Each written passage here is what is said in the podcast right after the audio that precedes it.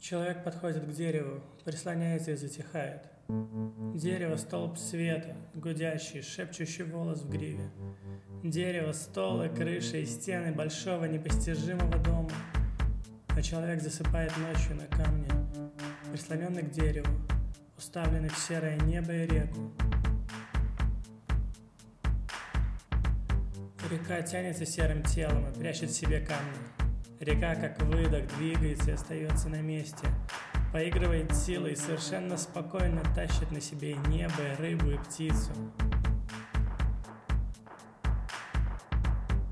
Птица плывет, перебирает ногами и ловит рыбу. У птицы через неделю прощание с серым небом. Весной будут новые рыбы, трава, охотники новые. У птицы мерзнут ноги, она выходит на берег, а берег уже усыпанный листьями, серый, холодный.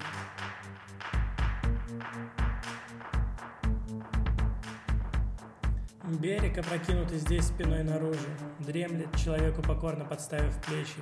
Грива его, пробившись к солнцу, гудит и роняет листья. Пальцы его землю крепко держат за гриву. Берег лицо свое окунул в подземную воду.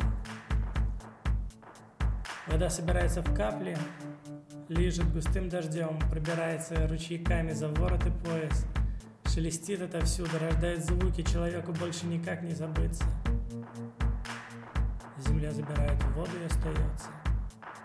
Вода остается. Берег остается. Птица остается. Река остается. Человек остается.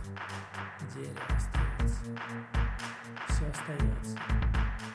Ничего не меняется.